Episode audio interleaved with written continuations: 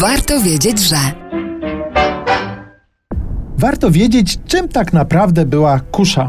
W czasie wakacyjnych wędrówek po muzeach, zamkach i warowniach możecie przecież Państwo wiele razy spotkać takie średniowieczne, śmiercionośne urządzenie.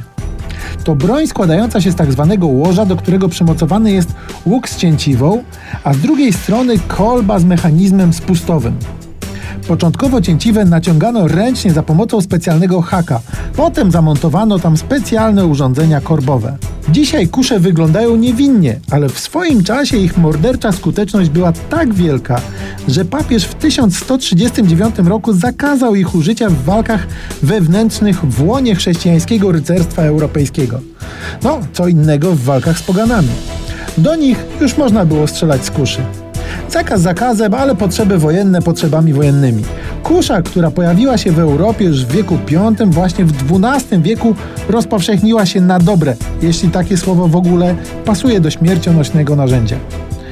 Zakazu nie przestrzegano, a kusza rozprzestrzeniła się w wojskach na całym kontynencie.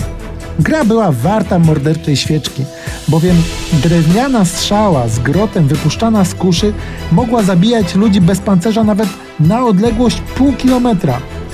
Natomiast przy bliższej odległości siła strzały wypuszczonej z kuszy była tak wielka, że nawet solidny stalowy pancerz był swobodnie przebijany, niosąc śmierć nawet wśród ciężko zbrojnego rycerstwa.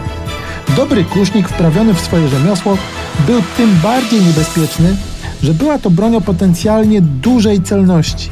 Z odległości kilkudziesięciu metrów kusznik był w stanie spokojnie trafić w przedmiot wielkości kurzego jaja. Jeśli więc Państwo natraficie na kuszę wśród zamkowych zbiorów, warto, abyście dostrzegli w niej naprawdę śmiercionośne narzędzie zbrojni.